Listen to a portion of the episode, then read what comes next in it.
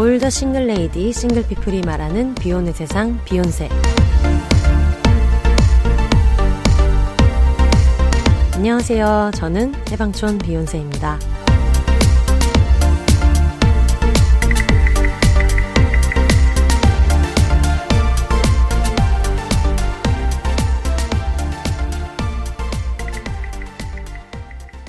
안녕하세요. 해방촌에서 글 쓰는 해방촌 비욘세입니다. 비욘세 51회는 문학동네에서 나온 새 책, 핫하기로 소문난 책, 박선영, 유지영 작가님의 책 말하는 몸과 함께합니다.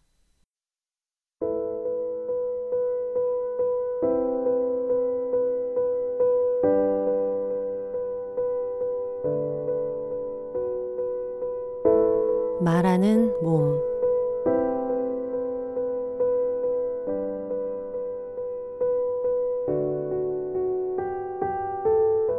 몸에 대한 만성적인 우울감부터 몸의 기능을 발견하고 사용하는 즐거움까지 이 시대를 함께 살아가는 여성들의 생생한 몸 이야기, 말하는 몸을 소개합니다.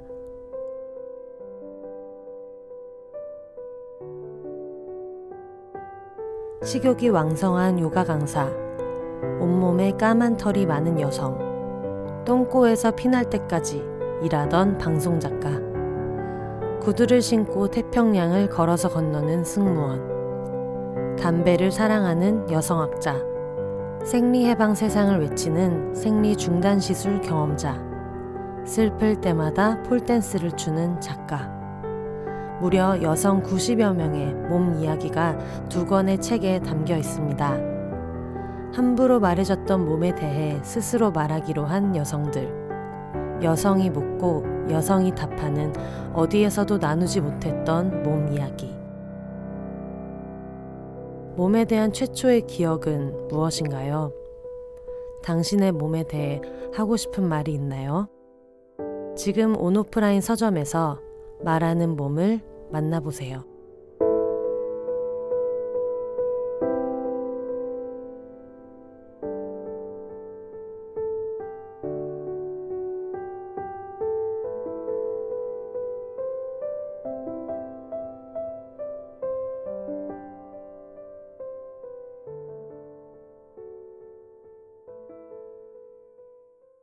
네, 오늘 비욘세는 저의 오랜 지인이자 어, 지금 앞에서 웃음을 참고 계시는 게 제가 옛날에 말하는 법 녹음했을 때가 생각이 나네요.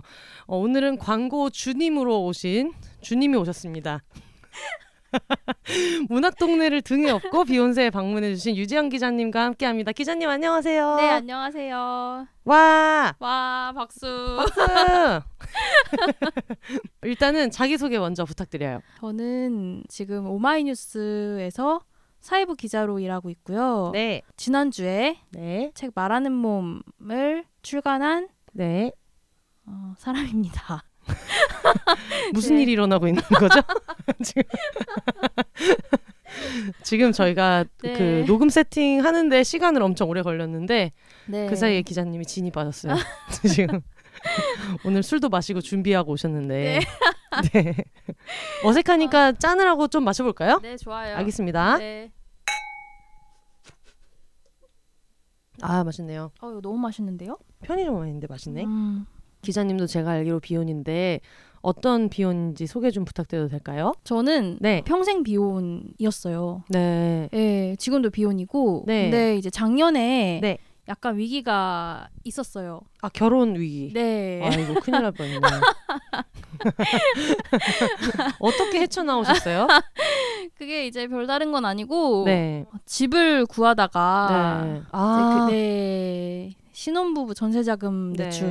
대출이라는 마수에 잠시 네. 빠져서 고민을 많이 했죠. 왜냐하면 이제 저 혼자서는 1억밖에 안 나오는데 대출이 네. 어, 신혼부부 전세자금 대출 하면 2억이 음. 나오거든요. 그래서 서울 시내에서 집을 1억으로 구할 수가 없어서 그치. 네, 일단은 걸어놓고 네. 하자. 네. 이런 생각을 잠시 했으나 무사히 집을 구해서 음. 네, 그래서 이제 당분간은 생각을 하지 않고 있는 네, 네. 네, 상태예요. 아 축하드립니다. 지금 기혼 위기에 놓였던 네. 유지영 작가님과 함께 하고 있고요. 네, 여기 못 나올 뻔했네요, 제가. 큰일 날 뻔했어 지금. 아유 큰일 날 뻔했네. 네. 네. 사실 제가 아까 저의 지인이기도 하다고 말씀드렸는데 책 말하는 몸을 광고하러 나오신 건 맞는데 실제로도 말하는 몸을 빼고서는 좀 이야기하기가 어렵잖아요. 네, 그쵸. 네, 그래서 일단 말하는 몸은 저희 광고 들으셨다시피 88명의 여성이 자신의 이제 몸 이야기를 고백한 팟캐스트고 이게 책으로 지금 나온 건데 전 되게 좋았던 게 그냥 팟캐스트를 줄여놓기만 한 게 아니라 음. 어떻게 이 여성들을 만났는지를 적어 놓으셨더라고요. 네네. 그래서 특히 제 챕터에서 저와의 인연을 좀 더 각별하게 써놔서 좀 기분이 우쭐한 부분이 있었어요. 다른 분들 조금 공적으로 썼는데 난좀 사적인 내용이 많아가지고 파워 관종으로서 기분이 너무 좋더라고요. 너무 신이 났는데 어 제가 그걸 보고 깜짝 놀란 게 저는 예전에 한번 인터뷰하면서 만난 적이 있었잖아요. 네, 그쵸. 네, 그래서 그때라고 생각을 했었는데 앞에 뭔가 다른 때 만나고 그리고 그 다음에 방송계의 취재원이 필요해서 다시 만났다 이렇게 얘기가 돼 있어가지고 네네. 네, 저는 왜 을지로였나요? 거기 사무실에서 만났던 아. 거를 왜 난 처음이라고 생각하지? 아, 아니, 그게 두 번째예요. 음. 네, 그게 두 번째고, 네, 그 처음이 아까 말했던 그 연남동 쌀국수집. 네, 네, 거기가 처음이었어요. 리틀 파파포였나요? 네, 맞아요. 너무- 이거, 이거 나가도 돼요? 나가 나가 문학 동네만 뭐 화내지 않으시면 다 나가. 네, 리틀 너무 너무 맛있잖아요. 어제도 네. 먹었단 말이에요, 리틀 파파포. 네. 아 맞아. 그때 어떻게 연락해가지고 만나게 됐죠? 아 그게 네. 그 이제 저희 오마이뉴스에 시민 기자로 글을 써주셨어요. 아 맞아요. 네, 그래서 근데 그 글이 되게 좋아가지고 제가 이제 그 글 쓴 편집 기자한테 음. 네. 아, 이분 어떤 분이시냐 네. 뭐 해서 이제 제가 어, 방송 작가시라는데 네. 이제 뭐 이렇게 해서 제가 그때 방송 쪽 취재 담당하고 있었거든요. 음, 이제 방송 작가 그럼 한번 취재해 보자 만나 보자 네. 해가지고 이제 전화해서 네. 만났던 게 처음이었어요. 근데 뭔가 처음에는 취재로 만났던 건 아니었어요. 음, 그냥 이제 한번 이렇게 인사를 나눠보자 네. 이런 네. 음. 어 근데 거길 제가 나갔나 봐요. 그러니까 저도 취재도 아닌디. 그러니까 저도 사실 그때 나와주셔서 감사하긴 한데 아, 약간 이상한 사람입니다. 고맙지만 이상한 사람. 부른다고 나오고. 그 저도 그렇게 뭔가 네. 100% 취재만 목적이 아닌 상태에서 만나는 사람은 그렇게 많지 않았어요. 음. 근데 어쩌다 보니까 또 그렇게 됐었네요 그때. 아 그래가지고 그때 무슨 뉴미디어 얘기하고 그랬던 기억이 나요. 그- 그래서 저는 그냥 약간 너무 먼 일 같아가지고 맞아 기자님이랑 쌀국수 집에서 뉴미디어 얘기도 하고 방송계 성폭력 얘기도 하고 여러 가지 얘기를 했지 하면서 제가 혼자 그걸 재구성했나 봐요. 네. 설마 처음 만난 사람이랑 쌀국수 먹었겠냐? 그리고 그렇게 맥락 없이 만났겠냐? 네. 했는데 만났네. 네, 진짜 맥락 없이 만났습니다. 네, 그게 언제였어요? 그게 2018년 초였던 것 같은데. 아, 네. 그러면은 벌써 3년 차, 네, 네, 네, 그렇죠, 그렇죠. 8, 9, 10, 11, 안지 4년 차. 네, 와, 항상 공적으로 만나지만 이상하게 사적으로 마음이 가는. 네, 네. 저희는 지금 같이 와인을 먹으면서 얘기를 하고 있습니다. 일단은 말하는 몸 얘기를 안 할 수가 없는데 말하는 몸은 아마 들으신 분들 계실 것 같아요. CBS 팟캐스트인데 록상게이 작가님의 책 헝거를 한 구절을 읽고 그리고 자기 몸에 대해서 고백하는 형식의 팟캐스트인데 헝거를 안 읽으신 분들도 계실 수 있을 것 같은데 헝거 얘기를 빼면 말하는 몸 설명을 하기가 어려울 것 같아요. 네, 그렇죠. 네, 그래서 어, 록상게이의 헝거 짱덕후이신 기자님에게 이게 약간 사실 제가 봤을 땐 그런 거거든요. 록상게이의 헝거 한 구절을 읽고 자기 몸 이야기를 한다는 것 자체가 김이나 작사가님을 좋아하는 저로 치자면 제가 그런 걸 만든 거예요. 김이나 프로그램을 만들어서 네, 네. 김이나 작사가님의 어떤 작사 한 구절을 읽고 본인의 인생을 말해봅시다. 이거를 프로그램으로 만든겨. 프로그램으로 만든 거야 이거를. 네. 그래서 아, 진짜 대단하다 싶은 생각이 들어서 그렇게 사랑에 맞지 않는 록산게이 작가님의 헝거 소개를 한번 해주세요. 처음에 한거 만났던 거는 네. 어, 약간 네. 뭔가 사람 얘기하듯이 얘기하네요. 그러니까 예. 덕질은 원래 다 그런 거지. 다 의인화돼 있잖아요. 네. 네. 죽고 싶지만 떡볶이는 먹고 싶어라는 책쓴 백세희 작가님께서 저한테 선물해 네. 주신 책인데요. 네. 저도 읽으면 분명히 좋 아할 거다 인터뷰 때 네. 그렇게 말씀해 주셔서 음, 어디 한번 보자 약간 이런 심정으로 펼쳤는데 네. 완전 꽂힌 거죠. 네. 예. 미국의 페미니스트 작가 록산 게이가 쓴 책인데 네. memoir라는 회고록 장르예요. 네. 그래서 록산 게이가 처음에 이제 어렸을 때 성폭력을 경험하고 이 성폭력으로부터 안전해지기 위해서는 내가 살을 찌워야 된다라면서 음. 이제 막 폭식을 하면서 이제 몸을 막 불려나가요. 네. 그게 성폭력 피해자분들한테 되게 자주 있는 패턴 중에 하나라고 하더라고요. 네, 그러니까 네. 저도 잘 몰랐는데 저희 팟캐스트에도 실제로 성폭력 이후에 이제 살을 찌우신 분이 나오시기도 하셨어요. 네. 네, 근데 이제 몸을 찌운 이후에 또 다른 문제가 시작이 됐던 거죠. 어. 그러니까 뭔가 어떤 사람들의 편견 어린 시선, 네. 부모님의 어떤 걱정 어린 눈초리 같은 네. 것들, 네. 그리고 이제 어떤 연인과의 관계에서 네. 제대로 이제 관계가 진전이 되지 못하면 몸 탓을 하는 거죠. 내 몸이 음. 잘못됐다고. 몸이 너무 크기 때문에. 네. 네. 그런 어떤 사유와 네. 자기 고백을 담은 에세이인데요. 네. 읽고 아,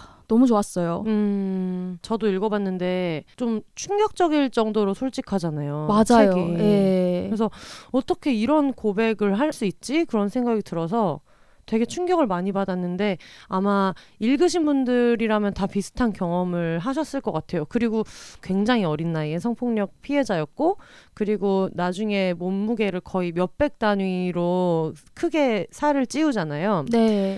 그랬다가 뭐 뺐다가 하는 그 과정들이 사실 저랑 완전히 겹치는 부분이 없는데도 어떻게 그렇게 자기 삶에 대한 얘기를 극적인 순간들을 얘기하는데 왜 그렇게 공감이 되는지 그게 좀 신기한 지점이라고 저는 생각했거든요. 네, 저도 아직 많이 읽었는데도 그게 되게 미스테리예요. 맞아요. 예. 음, 이번에 책을 보니까 2018년 7월에 접했다고 나와 있더라고요. 네, 네. 네. 근데 아까 저희가 얘기했던 제가 처음 만난 것으로 잘못 기억하고 있었던 방송계의 성폭력 이야기를 했던 게 네. 기사 나간 거를 제가 찾아보니까 2018년 4월이었어요. 그때 음. 그 당시에 막 미투 얘기도 많이 나오고 저는 그때 어, 익명으로 해주실 거죠라고 해놓고 지금 와서 지가 그 중에 한 명이 나라고 입을 털고 지금 앉아 있는데 실제로 방송가에도 그런 일들이 워낙에 많고 뭐 출연자나 또 심지어 프로듀서 뭐 어떤 형태의 어떤 일을 하고 계시는 분들한테든 방송계 자체에 성폭력 사례가 되게 많아서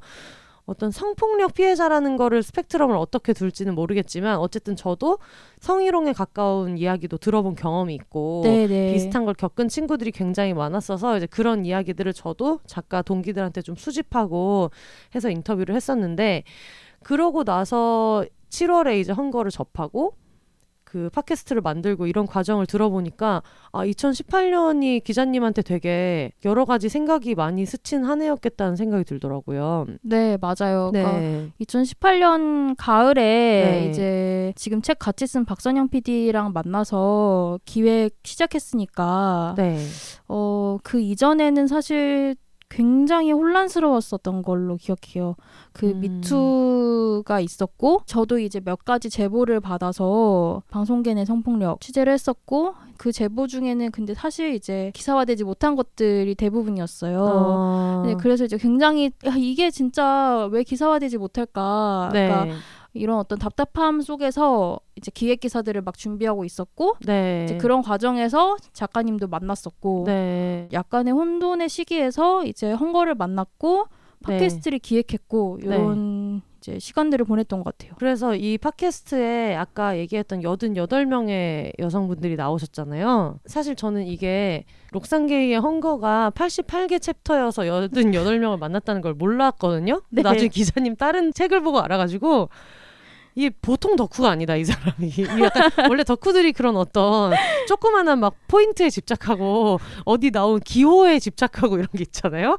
그래서 비욘세에 그동안 여러 덕후들이 나왔어요. 뭐 애니메이션 덕후도 나오신 적이 있고 김재환 씨 덕후, 저희 캥 작가님 나오신 적이 별별 덕후가 다 나왔는데 아 보통 덕후가 아니라는 생각이 들어가지고 약간 요렇게 자꾸 장치를 심으신 거는 어떤 의미에서 넣으신 거예요? 일단 헝거 같은 경우에는 네. 2018년에 만났지만 사실 그 이후로도 책을 많이 읽었고 네. 근데 아직까지 헝거를 능가할 만한 책 아, 저의 개인적인 의미로 저에게 네, 그런 네, 책이 네. 없었던 것 같아요. 네. 그만큼 굉장히 저에게 의미가 큰 책이고 네. 몸에 대해서 말해도 된다는 거를 알려준 작품인데 네. 처음에는 처음 기획했을 때는 88명의 여성이 한 챕터씩 읽는다. 음. 는게 이제 처음 기획 의도였어요. 네. 근데 이제 뭐 중간에 진행하다 보니 까 빠지는 챕터도 있고 맞아. 조금 중복되는 챕터도 있고 왜냐면 읽고 네. 싶은 게 각자 다 다르기 때문에 네. 넓혀서 진행을 했었는데 첫 의도가 그거였죠. 음. 처음에 이제 그 2018년 가을에 박선영 PD랑 처음에 이제 홍대에 있는 코나스라는 네. 빵집에서 네. 만나서 기획을 했었던 게 아, 그러면 우리 88개 챕터니까 88명의 여성을 만나자. 음. 네. 네. 그리고 그 사람들이 낭독을 하고 그 사람들이 얘기하는 몸의 목소리를 듣자. 네. 요게 처음 기획 의도였기 때문에 음. 88명으로 갔고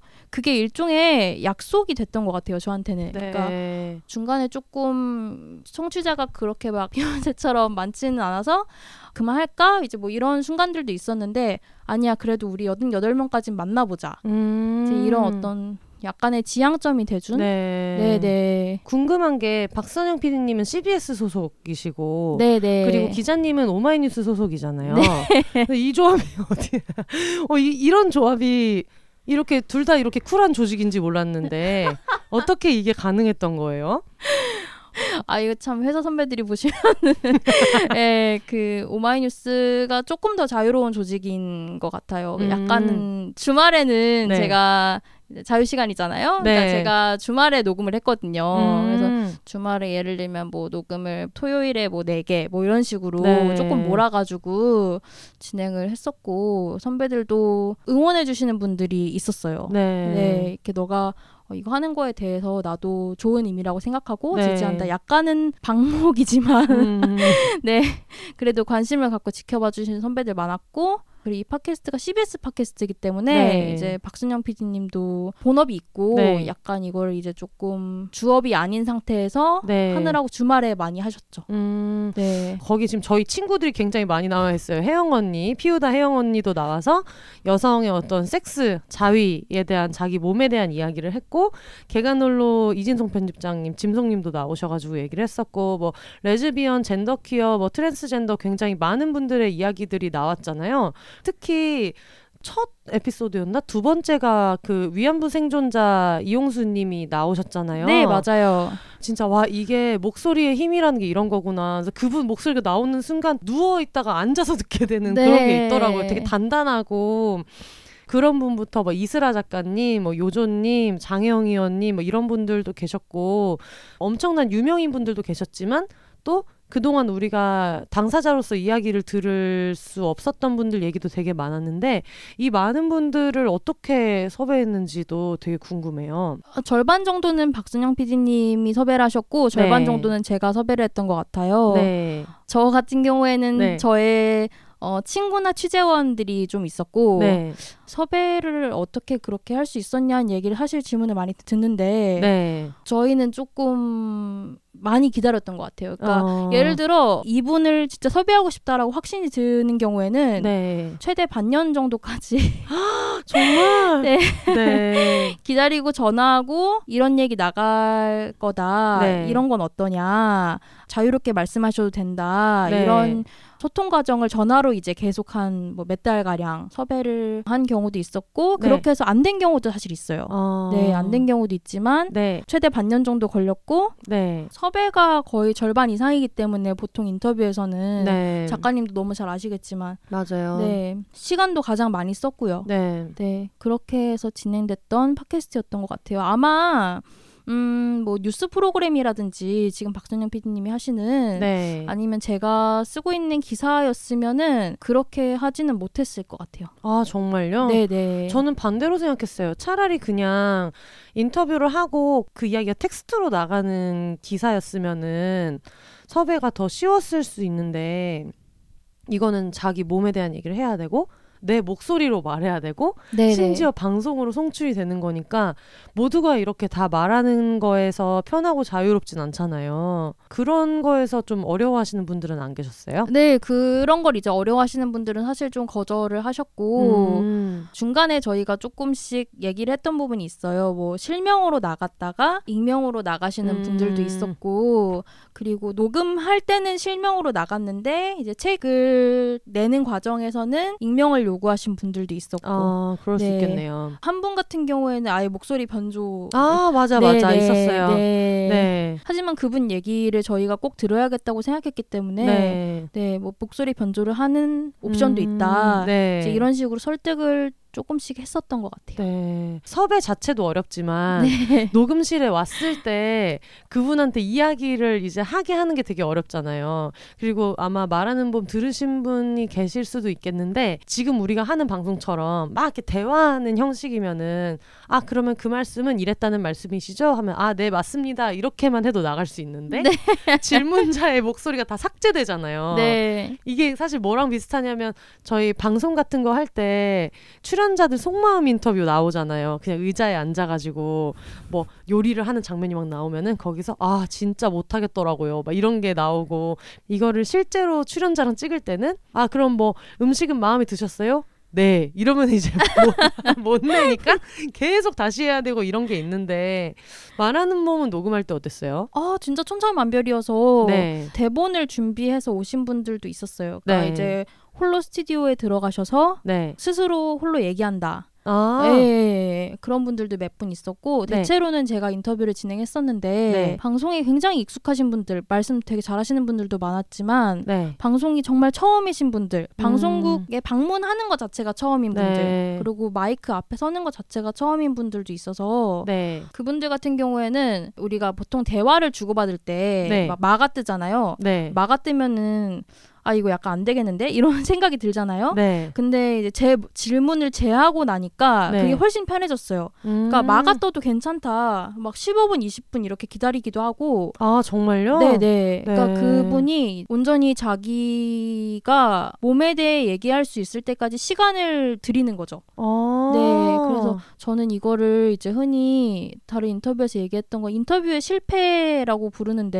네. 인터뷰 같은 경우에는 보통 이제 짧은 시간 안에 승부를 내야 되는 것들이 대부분이잖아요. 네. 이제 뭐 방송 작가나 기자나 마찬가지겠지만 근데 말하는 몸 같은 경우에 그런 제한 전혀 없었고 시간 음. 제한도 없었고 시간을 좀 많이 드렸고 음. 그리고 저도 아 그럼 우리 조금 뭐 다른 얘기 한번 해볼까요 하면서 네.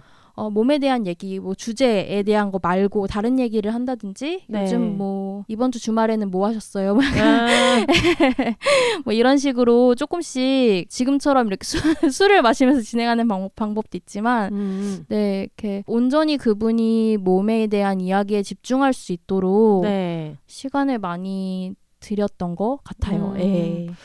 기억에 남는 분 있어요? 그렇게 많이 기다리고 같이 이야기했던 분들 중에서?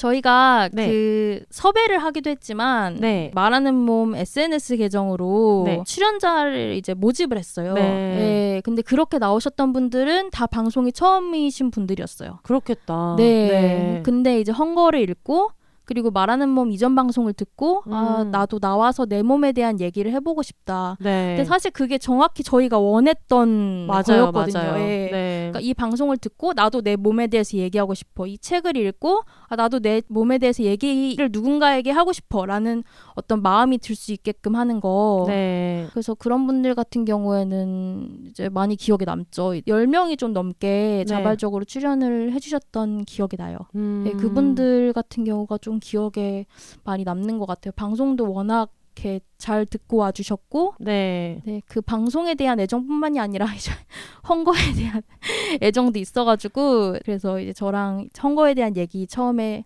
하면서 시작을 했던 걸로. 역시 덕심만큼 이런 결속력 있는 게 없는 것 같아요. 약간 지금 정모 같은 거잖아요, 정모.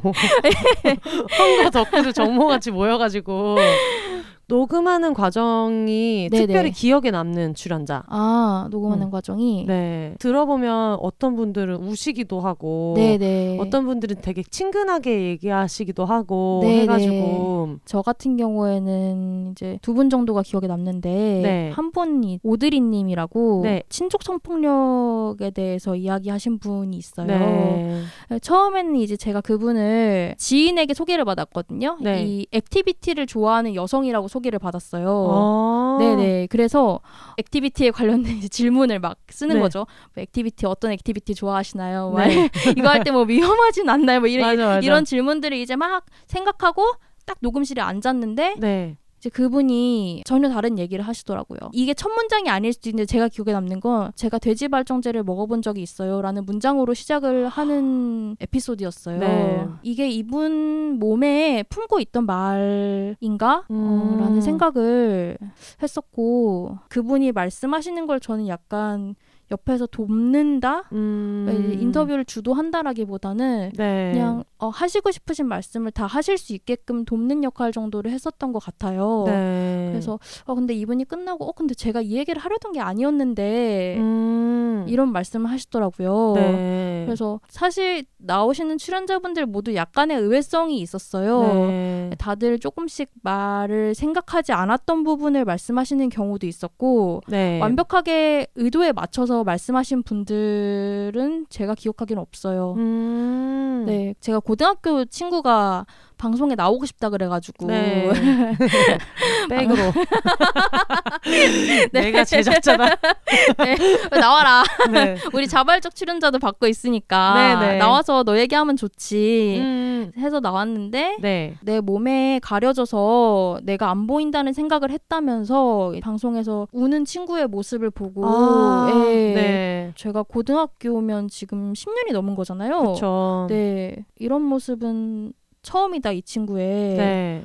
10년 동안 이 친구를 정말 가까이 알고 지냈지만 하, 이런 대화를 했던 거는 처음이었고 이제 그게 이성희 에피소드인데 음. 그 에피소드가 좀 저한테는 좀 기억에 남아요. 네. 네. 근데 이게 약간 마성의 팟캐스트인 게 저도 그때 나가가지고 얘기하다가 마지막쯤에 한번 울컥했었거든요. 아, 네. 네. 정확히는 기억이 안 나지만 약간 여자들이 미래를 말할 때 그걸 좀 믿어주셨으면 좋겠다. 들어주셨으면 좋겠다. 네, 기억나요. 네. 네. 근데 갑자기 거기서 한 번도 내가 이거를 이렇게 간절하게 원한다고 생각한 적이 없는데 이걸 목소리로 내니까 갑자기 울컥하는 거예요. 음, 그래가지고 굉장히 울컥하는 바람에 후다다닥 끝.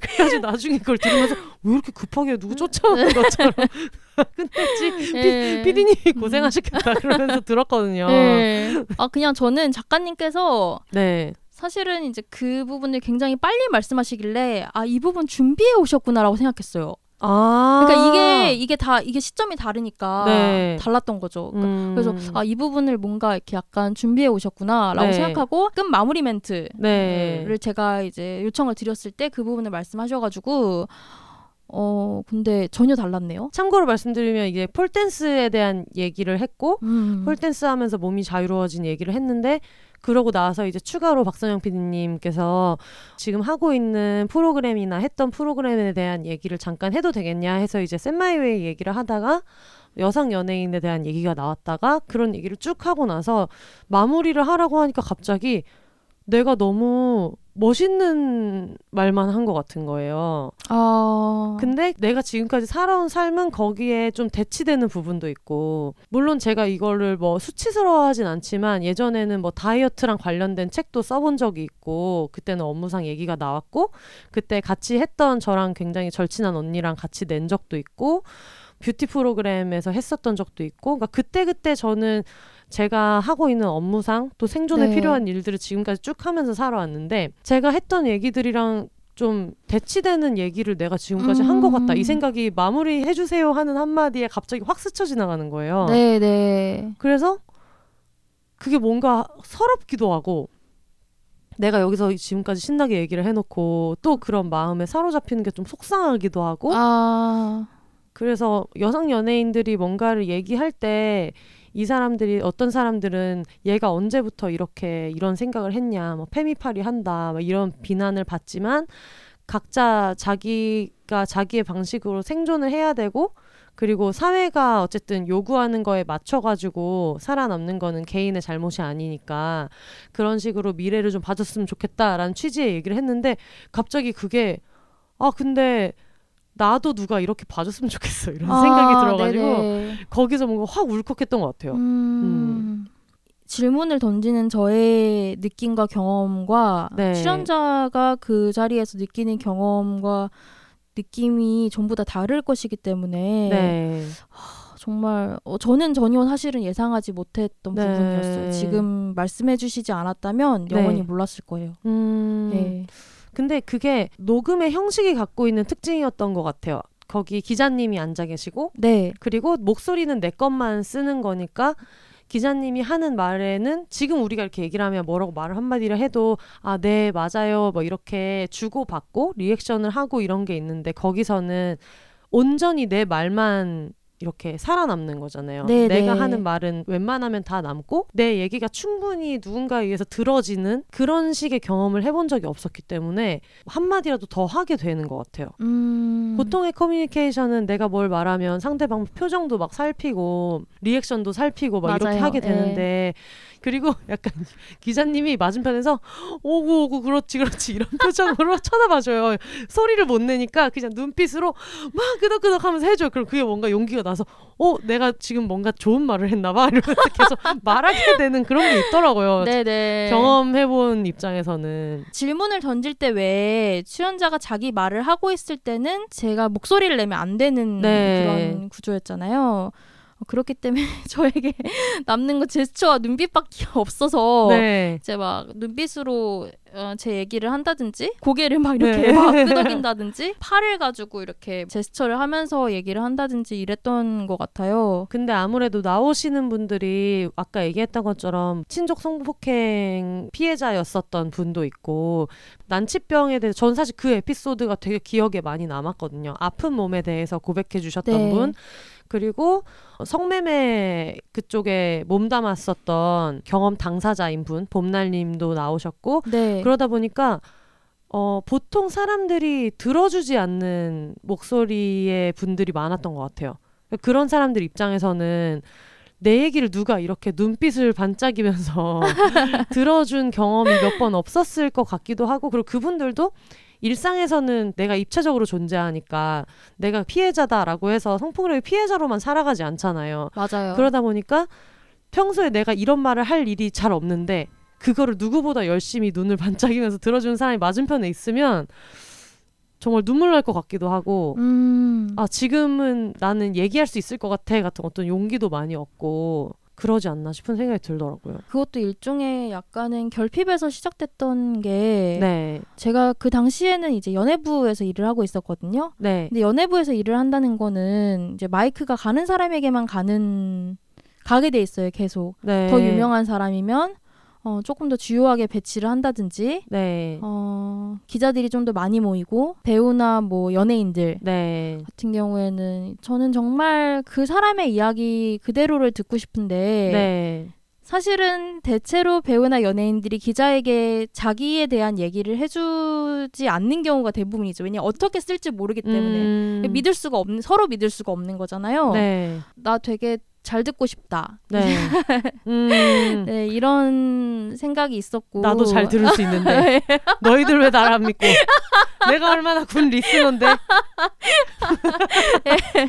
네, 이제 아예 제대로 들을 수 없는 환경이 주어져 있어요. 일단 맞아. 연예인들이 앞에 가면 라운드 인터뷰라고 하는 게 네, 작가님 당연히 아시겠지만 배우 한 명 있고 기자는 10명이에요. 네. 그러면은 서로 막 질문을 하려고 하는데 저는 질문을 한 번도 못 하고 이제 그 인터뷰가 끝나기도 해요. 그래서 네. 어, 나도 궁금한 거 있는데 나름 준비해 온 거 네. 있는데 정말 잘 듣고 싶다. 어떤 이런 생각들이 좀 결합해서 만들어진 방송인 것 같기도 음, 하고 그리고 사회부에 와서도 사실은 발언 권력이 있는 사람에게 주로 많이 가기 때문에 발언권이랑 발언 권력이 다르니까요. 네네. 음. 음. 나는 이 목소리보다는 좀 음. 다른 목소리를 듣고 싶다는 생각을 많이 했었어요. 들어지지 않았던 네. 목소리. 네. 사실 제가 정말 듣고 싶었던 목소리거든요. 그게. 음, 덕질의 결정판 같은.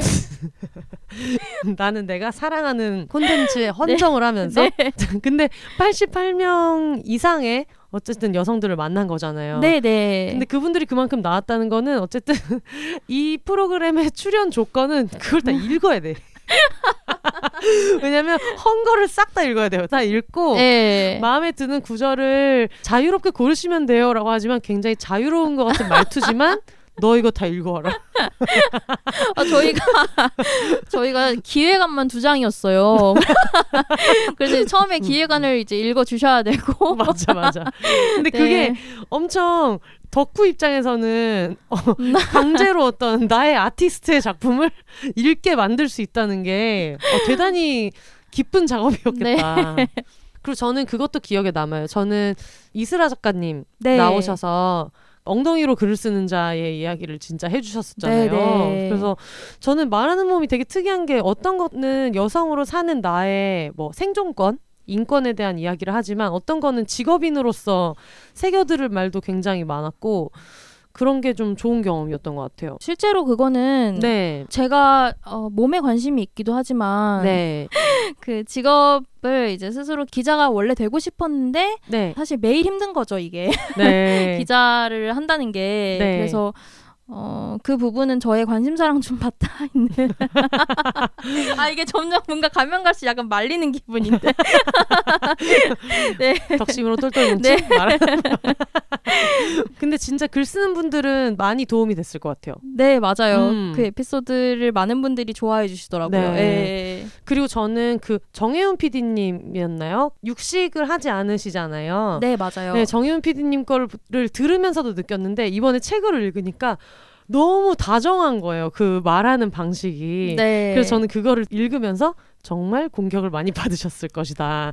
우리가 아까 그런 얘기 했잖아요. 네. 내가 그냥 아까 밥 먹으면서 잠깐 얘기했던 게 뭐 예를 들면 저만 해도 저는 비혼이기는 하지만 모두가 비혼하라고 외치는 그런 사람은 아니고 기혼이 잘못됐다고 생각하는 사람은 아니고 이렇게 구구절절 자꾸 네네 그냥 나는 비혼이에요 깔끔하게 말하면 되는데 워낙 이걸 가지고 사람들이 오해를 하고 이러니까 나도 모르게 이걸 구구절절 붙이게 되는데 비건 이야기를 하셨던 게 되게 너무 다정하고 이래가지고 괜히 나도 한번 해볼까 이런 생각이 들 정도로 다정하면서 어떤 단호한 태도를 유지하는 게 진짜 맞아요. 쉽지가 않은 것 같아요. 음. 그러니까 저는 사실 좀 용기가 없어요. 그러니까 네. 주로 사실 패스콜을 하는데 네. 남들 앞에서 내가 이걸 먹고 싶지 않다. 뭐 네. 혹은 몸에 대해서 말하지 말아달라. 네. 이렇게 말할 용기가 없어요. 음. 그러니까 그래서 계속 뭔가 기자라는 직업이 이 결국에는 남들의 말을 좀 빌려서 사는 직업이잖아요. 방송 작가도 비슷한 것 같아요. 맞아요. 음. 예. 이분들을 통해서 결국에는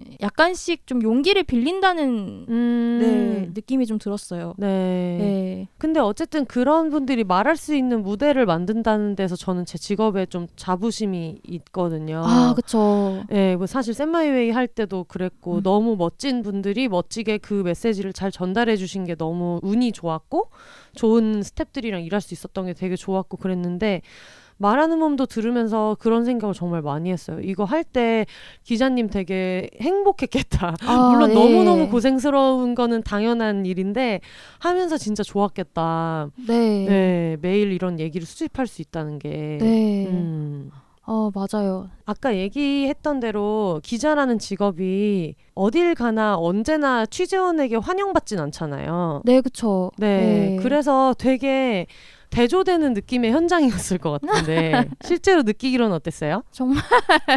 맞죠. 예, 기자라는 직업이 사실 예쁨보다는 훨씬 미움을 많이 받는 직업이고, 네, 전또 기사들 보면은 저는 이해가 가요. 사람들의 그런 어떤 기자에 대한 무조건적인 미움 같은 것들이 음. 이해가 되는 측면이 있어요. 그래서 사실은 말하는 몸 녹음실 안에서만큼은 최대한 안전하다라는 인상을 계속 많이 주려고 노력했었던 것 같아요. 네. 이 공간 안에서 너가 말하는 거는 내가 모두 받아들일 수 있고 거기에는 편견이 없을 것이고 실제로 요청하신 분들도 있는데 이제 방송에 나가기 전에 한번 확인받을 수도 있고 음. 그러니까 이렇게 계속 여기는 안전한 곳이고 너가 어떤 말을 해도 괜찮다고 네. 만들어질 수 있는 공간이었으면 했어요. 예. 네.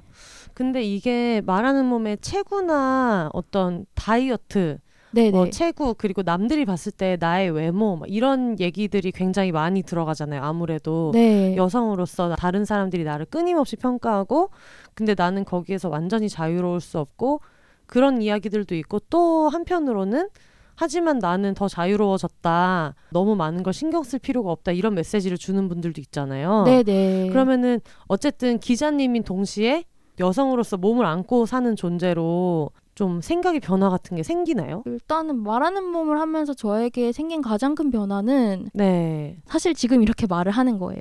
아. 제가 아까 용기가 없다고 말씀드렸었잖아요. 네. 두려움 내가 만약에 내 몸에 대해서 얘기했을 때 네. 거절 당하면 어떡하지? 음. 아니면 저 스스로가 제 몸에 대해서 굉장히 수치심을 많이 느끼고 있었던 상황이기 때문에 네. 아예 입으로 제 몸이 지금 어떤지 자체를 얘기를 못 꺼내는 네. 그러니까 대화 얘기가 나와도 예를 들면 다이어트에 대한 주제가 나와도 뭐 회피하거나 음. 아니면 굉장히 적당히 대답하는 게 있잖아요. 아 나도 뭐 다이어트 좀 하지. 그래 뭐 나도 노력하고 있어. 약간 막 이제 이런 식으로 네. 적당히 대답하고 넘기거나 이런 경우가 많았는데 말하는 몸을 만들면서 계속 저에게 몸에 대해 이야기할 수 있는 기회들이 많이 주어졌어요. 네. 어, 녹음실에서도 그랬고 이 몇몇 기고도 했었는데 네. 그러면서 저는 제 몸에 대해서 어쨌든 입을 뗄 수 있게 됐고 음. 음, 지금 내 몸이 어떻고 너가 내 몸에 대해서 얘기를 이런 식으로 하는 거는 올바르지 않고 네. 이런 얘기를 할 수 있게 된 게 저에게는 가장 큰 변화가 아닌가 싶어요. 음. 예. 얘기하다 보니까 생각이 나는데 여러분 문학 3 유지영으로 검색하셔서 유지영 기자님의 그래서 달라졌습니까라는 기고문을 꼭 읽어보세요. 이 말하는 몸을 만든 입장에서 여러 여성의 몸의 얘기를 듣고 있는데 본인 역시 몸에 대한 여러 가지 수치심이나 이런 거를 갖고 있는 여성의 입장에서 글의 내용만 봤을 때는 네. 나는 여전히 분투하고 있다 음. 같은 내용이었는데 왜 그렇게 용기를 얻었는지 아, 이게 말하는 몸을 들으면서 느꼈던 인상이랑 되게 비슷했어요. 아 맞아 괜찮다. 뭐가 괜찮다는 건지 혼자 알 수 없는 위로를 막 얻으면서 예. 네 혹시 그 글 얘기도 잠깐 해주실 수 있어요? 네. 네. 그 글이 이제 에피소드 하나로 시작을 하는데 우울증이 나으면서 이제 몸에 살이 엄청나게 많이 붓기 시작한 거예요. 음. 그래서 어느 날은 이제 제가 되게 맛있게 점심을 먹고 산책을 하는데 가게 창문에 제 실루엣이 비친 거죠. 네.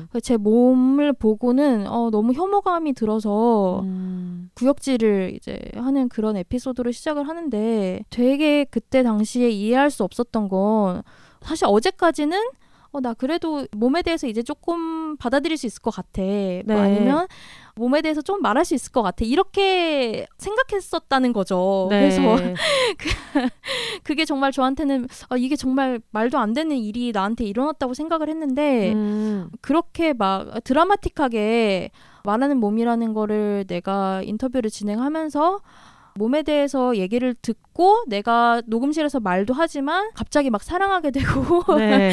막 드라마틱하게 나아지지는 않는다는 거죠. 사실은 그 일화를 보고 제가 좀 깨달은 게 있어가지고 음. 이제 그때 기고를 했었던 거였어요. 네, 네. 그것뿐만이 아니라 이제 제가 과거에 어떤 느꼈던 몸에 대한 수치심들 다이어트 약을 먹으면서 손을 제 입안으로 집어 넣어서 토했는데 그 순간에 느꼈던 기쁨의 감정, 그러니까 음. 내가 이렇게까지 의지가 있는 사람이구나라는 걸 느꼈 던 거. 아. 그러니까 이- 네. 사실 그 입으로 손 넣어서 토하면 되게 비참할 것 같은데 그 순간에는 그런 어떤 기쁜 감정이 들었었다는 거. 음. 이런 일화들이 그 글에 제가 최대한 솔직하게 쓰려고 했고 네. 약간 말하는 몸에 나왔던 출연자분들이랑 그리고 이제 록상게이의 네. 힘을 빌려서 네. 네. 고백을 했었죠. 네, 다섯 가지 힘을 하나로 모아가지고.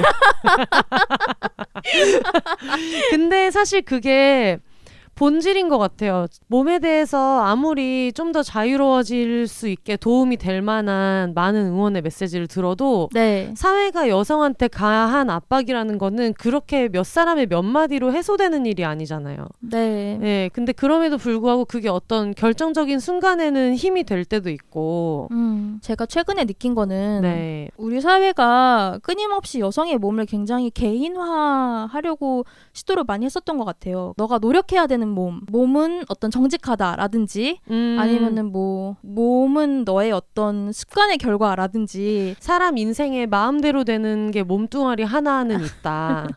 무슨 말이야?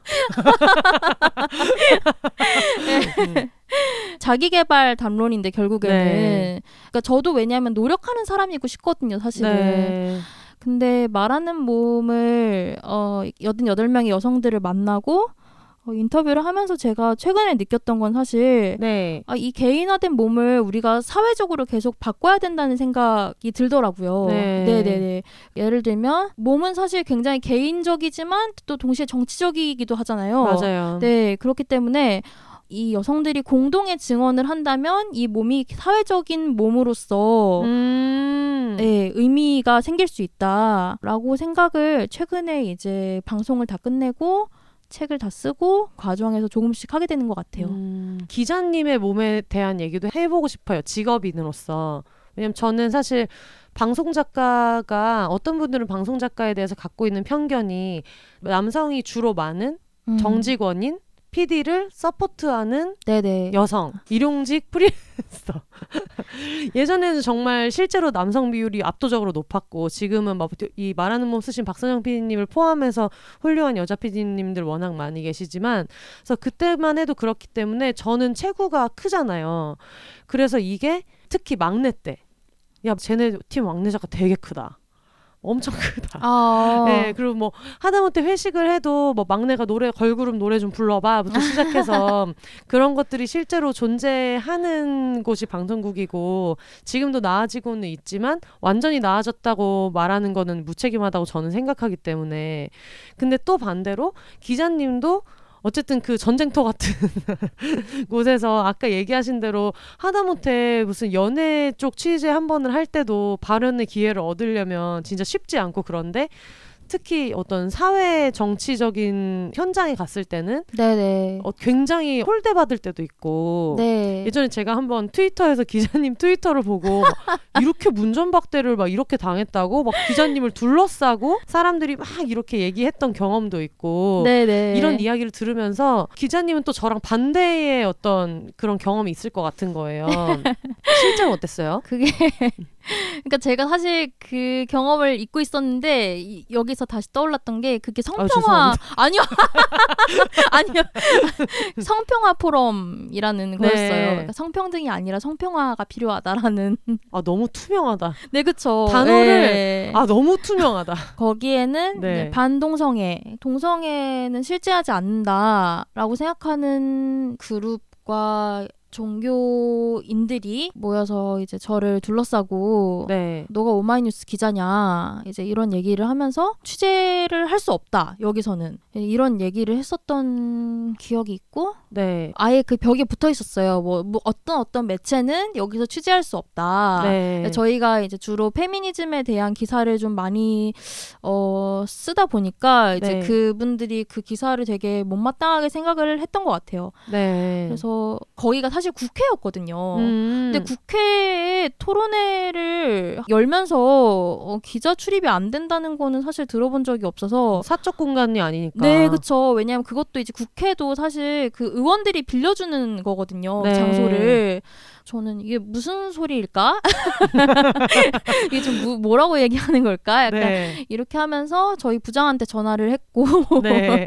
이제 부장이 바로 바꿔줬고 다음에 저도 이제 의원실 쪽에 문제 제기를 네. 했었죠. 이걸 빌려준 의원실에서 뭐 이런 식으로 취재를 막는 건 좀 아니지 않냐. 네. 그래서 결국 들어갔어요. 사실 네. 결국 들어가서 기사도 썼고 네. 검색하면 나와요. 음. 아 근데 성평화에서 반동성애라는 게 너무 웃기네요. 네. 음, 그러니까 동성애를 삭제하면 평화가 찾아온다. 뭐 이런 로직인가 봐요, 대충. 네. 그렇구나. 사실 이제 주류 매체가 아니다 보니까 네. 방송사 기자들 같은 경우에는 굉장히 큰 커다란 카메라를 메고 네. 되게 방송사 기자들도 양복 같은 거를 입고 음. 이제 오는 경우가 많잖아요. 네. 권위를 나타낼 수 있을 법한 옷을 입고 네, 차지하는 네. 공간도 좀 크게 큰 카메라 메고 네, 맞아요. 네. 그래서 이제 와서 리포팅을 하는데 그거에 비하면 전 되게 초라해 보이는 거예요, 현장에서. 아. 예를 들면 제가 이제 해고 노동자를 취재 갔다든지 아니면 세월호 유가족을 취재 갔을 때 저한테 기자님 뭐 힘내라고 음. 근데 이렇게 말씀해 주시는 분들도 계셨어요. 그래서 네. 사실 이제 제 취재원한테는 저도 좀 뭔가 커 보이고 싶은데 약간 위험을 보여주고 싶은 네. 믿을 만한 어떤 어- 그쵸. 저도 이제 나도 기사 잘 쓸 수 있어 이렇게 이제 네. 뭔가 보여주고 싶지만 그분들은 도리어 약간 저를 조금 걱정해 주시는 분들도 있었어요. 예. 네. 그런 경우에는 뭔가 기분이 되게 묘 하죠. 그 음. 감사하면서도 아 뭔가 나도 좀 나도 잘할 수 있는데라고 생각을 하곤 하죠. 확실히 저도 예전에 그런 느낌이 제일 싫었던 것 같아요. 나는 프로페셔널로 여기 와 있는데 그냥 어린 여자애 같이 보는 느낌을 받을 때 네, 네. 네.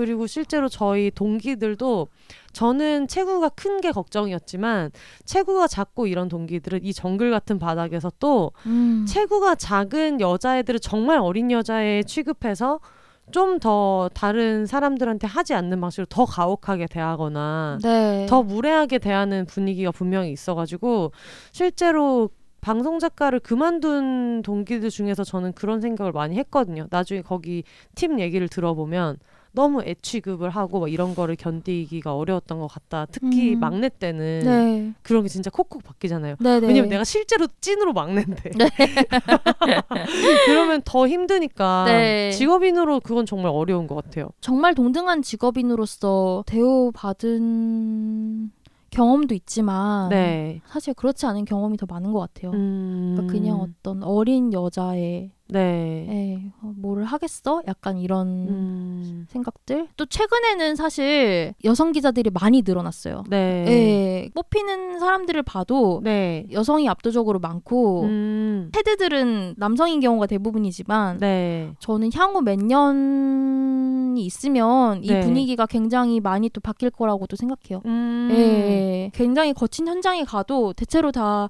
현장에 온 기자들이 여자 기자들인 경우가 대부분이에요. 네. 네, 네. 그래서 저는 특히 방송국에서는 그걸 보고 느껴요. PD님들이 여자분들이 굉장히 많아진 거. 네, 네. 옛날에는 진짜 당연히 제가 정말 방송국에 많이 들리는 얘기 중에 제일 싫어하는 말이 프로그램의 아빠가 PD라면 엄마는 작가다. 제가 진짜 제일 싫어하거든요. 그 얘기를. 그 안에는 그런 게 있는 거예요. 출연자나 뭔가 상황이 뜻대로 안 될 때 가서 뭔가 아유 그냥 좀 해줘 이런 걸 하는 거는 작가들이 음, 하고 네, 네. 예, 뭔가 중요한 순간에 출연자 컨트롤이 안 될 때 최종 보스처럼 나와가지고 이런 식으로 진짜 하실 거예요?는 PD님이 하고 네. 약간 그런 식으로 생각하는 분들도 있었고 네. 가부장적인 가정에서 이루어지는 것처럼 이 가부장에게 뭔가를 허락을 받으려면 사근사근하게 뭔가 좋은 말투로 진짜 소위 말하는 말 예쁘게 음. 해가지고 돌려 말해야 되는 그런 게 예전에는 있었거든요. 네. 근데 지금은 그런 게 실제로도 많이 없어지고 있어가지고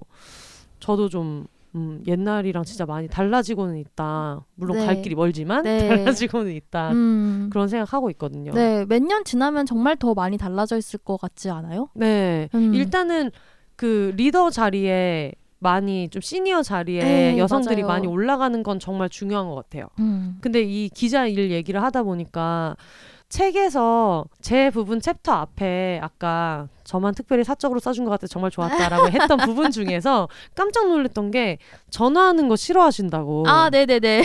제가 전화하는 걸 진짜 싫어하거든요. 그래서 거기 그 내용도 있더라고요. 가끔은 전화 받지 않기를 바랄 때가 있다. 근데 제가 항상 그래가지고 일 때문에 전화를 해놓고 통화 연결음 두 번 듣고 끊고 부재중 보고 전화하겠지. 그러니까 내가 걸, 걸어서 이렇게 설득하는 대화를 하기가 너무 피곤한 거예요. 네, 네. 전화하는 걸 정말 싫어하는데 기자분들 입장에서는 되게 힘들지 않아요? 그게 힘- 그게 싫으면? 아, 저 그런 게 제일 좀 힘든 것 같아요. 통하기 너머의 상대방은 네. 엄청 절박해요. 막 이게 어, 당장 기사가 돼야 되고 아니, 음. 통하기 너머가 아니더라도 비단 뭐 얘들 만나서 내 옆에 있는 상대방은 엄청 절박해요. 기사가 당연히 돼야 되고 될 수 있을 거라고 믿고 있어요. 네. 어, 하지만 어 그게 기사가 어 기사화돼서 이어지는 경우는 사실 굉장히 드물어요. 음. 그 마음을 다 알겠거든요. 그 네. 마음이 다 저한테 오거든요. 네. 저도 너무 기사로 하고 싶어요. 네. 하지만 그렇게 할 수 없을 때가 저는 좀 가장 힘든 것 같아요. 음. 그게 성폭력 취재를 하면서 사실은 좀 그런 경우가 많이 있었거든요. 네. 이제 미투 운동이 있었을 때도 저희 매체 이제 제보가 왔었어요. 네. 해외에 계신 분이랑 열 번 넘게 통화를 하고 아, 정말 이거 만들 수 있다. 같이 한번 만들어 보자. 네. 이렇게 했는데 이제 마지막에 하, 뭐가 하나가 잘 안 돼서 결국 기사로 나가지 못한 거예요. 네. 그래서 정말 너무 어 그럴 때는 진짜 좀 도망 도망치고 싶어요. 음. 예, 이 모든 것으로부터 음. 예. 아마 그런 경험이 전화하는 걸 싫어하게 되는데 영향을 준 것도 있을까요? 네, 왜냐면 어, 이게 확실히 내가 이거를 좋은 기사로 만들 수 있어라는 어떤 확신 같은 것들이 네. 없기 때문인 것 같아요, 저한테. 음. 근데 어, 내가 노력하면 할 수 있겠지라고 하지만 이걸 100% 약속은 할 수 없는 거잖아요. 네. 네, 그렇기 때문에 그런 망설임들이 음. 스스로를 되게 곤혹스럽게 만드는 것 같아요. 네. 네. 근데 그럼에도 불구하고 기자로 사는 보람이 있다면 약간 어떤 게 있을까요? 왜냐면 저는 이걸 왜 꼭 물어보고 싶으냐면 기자님은 좀 티가 나거든요. 어떤 기자 부심 이런 것도 티가 나고 얘기를 해보면 그 취재원에 대한 애정이 진짜 많아요. 특히 말하는 몸 이번에 책이 저는 진짜 좋았던 게 각자가 고백하는 이야기들이 스크립트가 들어있고 그 앞에 내가 이 사람을 어떻게 만났는지 그런 내용들을 써놓았잖아요. 네. 그게 너무 한 사람 한 사람한테 애정이 많이 느껴져가지고. 음, 어, 저는 사실 어, 저는 12살 때부터 기자가 꿈이었어요. 어. 기자라는 게 어, 되고 보니까 그렇게 썩 좋은 직업은 아닌 것 같아요. 아 근데 그건 모든 직업이 맞아, 모든 직업 안 그런 직업 세상에 어디 있어 심지어 막 가수들도 예. 가수가 이런 건 줄 알았더라면 내가 왜 다섯 살 때부터 가수가 되고 싶었을까 이런 얘기를 다 하시니까요 정말요? 아. 아니, 그럼요 아, 너무 다행이다. 이게 세- 이게 생활의 영역으로 들어오고 그 직업의 민낯을 이제 보기 시작하면 네. 아 이 드라마 만든 놈들 가만 안 둬. 그거에 속아가지고. 아 그래서 아 뭐 다른 직업은 좀 다른가 뭐 변호사는 좀 다를까 뭐 아무튼 뭐 이렇게 이렇게 자꾸 상상의 나래를 펼치는데 어쨌든 네. 아, 저는 진짜 어렸을 때부터 기자가 되고 싶었고 네. 어, 학생 기자를 되게 오래 했었어요 네. 대학교 내내 5년 내내 학생 기자 했었고 방송부를 했었거든요 네. 근데 왜 그렇게 기자를 되고 싶었고 열심히 한 거예요? 사실 처음에는 네. 글을 써서 돈을 벌겠다는 생각이 되게 강했어요 음. 네, 소설가 같은 거는 네. 뭐 창조의 영역이다 보니까 어 그거보다는 이제 조금 더 안정적으로 돈을 벌고 싶다는 생각이 있었는데 지금 생각해 보면은 저는 그냥 저는 사람들이 좋은 것 같아요. 음. 네, 사람이 너무 좋아요. 네. 그러니까 어 그렇겠죠. 이게 보통 사람이 할 수 있는 작업이 아니에요. 애초에 말하는 뭐 정말 강아지처럼 쫓아다니면서 만들었다는 느낌이 드는 작품이어가지고 예. 애지간히 좋아하는 것 같다. 네. 그래서 더 다양한 사람의 목소리를 네. 저는 들어보고 싶어요. 앞으로도 계속. 음. 그런 것 때문에 네. 이 직업을 아직 그만두지는 못하고 있는 것 같고 근데 사람 때문에 너무 힘들다가도 네. 또 그거를 반대로 하, 낫게 해주는 것도 사람이더라고요. 맞아. 그래서 네. 음. 그, 그 사람이 하는 말이 좋고 네. 저는 그 말을 들을 때에 제가 좋아요. 어떤 말이요? 그 사람이 진짜 말을 하는 것 같은 순간이 있어요. 어. 네, 진짜 내가 예상치 못한 말 혹은 여기서 할 말이 아닌데 진짜 어떤 마음속에서 있었던 말 네. 하지만 자기가 잘 몰랐던 말 네. 뭐 이런 말들이 툭 튀어나올 때가 있어요. 음. 아 그러면은 그거를 꼭 기록하고 싶어져요. 네. 그래서 좋은 것 같아요. 부담스럽기도 했을 것 같아요. 왜냐하면 저도 지금 비욘세에서 게스트로 나오는 친구들의 인생을 하나씩 좀 소개하고 그런 형식이 되기도 하잖아요. 그리고. 그게 어쨌든 한번 송출이 되면 온라인에는 계속 남게 되고 하는 건데 심지어 되게 민감하고 여러 사람 앞에서 말해보지 못했던 여성들의 이야기들을 모아가지고 이게 또 팟캐스트로 하는 것도 굉장히 어떤 사람들의 인생에서는 되게 큰 조각인 작품인 거고 네. 그게 책으로 남겨지는 거는 심지어 너무 어, 제가 알기로 지금 일주일 만에 중세 찍으셨죠? 네. 그래서 어, 큰 출판사를 통해서 되게 많은 사람들이 열심히 막 이렇게 지지를 해주고 했다는 거는 그게 영광스러운 동시에 부담도 될 것 같거든요. 네네. 네, 이 사람들의 얘기를 어쨌든 국회 도서관에 소장되는 ISBN을 찍어서 내가 네. 영원히 남긴다는 거. 네. 네, 어땠어요? 사실 그래서 한 두 분 정도는 그 과정에서 이제 동의를 해주지 않으셨어요. 음, 그럴 수 있다고 생각해요. 네, 저도 네, 충분히 너무 이해가 가서 네. 이거는 설득이 필요한 게 아니라 그냥 그 사람의 의사를 물어보고 안 되면은 그냥 접어야 되는 거예요. 네. 그래서 예, 설득이 전혀 필요한 게 아니었고 제가 조금 집착했던 부분 중에 하나가 이제 동의를 받는 과정이 네. 그러니까 진짜 구간 구간마다 동의를 받았던 것 같아요. 뭐 네.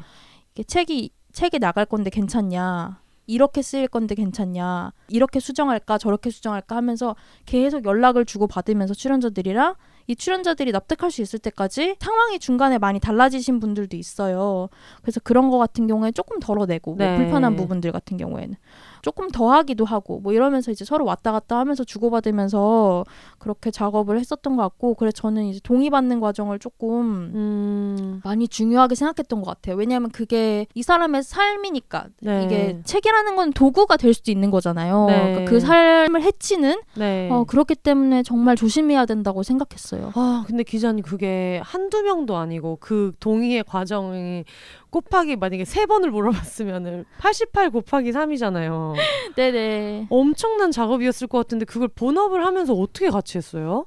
아 그게 네. 어, 일단은 말하는 몸 녹음할 때 네. 녹음이 한 2년 정도 진행되다 보니까 네. 녹음이 다 끝나고 시간이 좀 남는다 싶은 거예요. 정말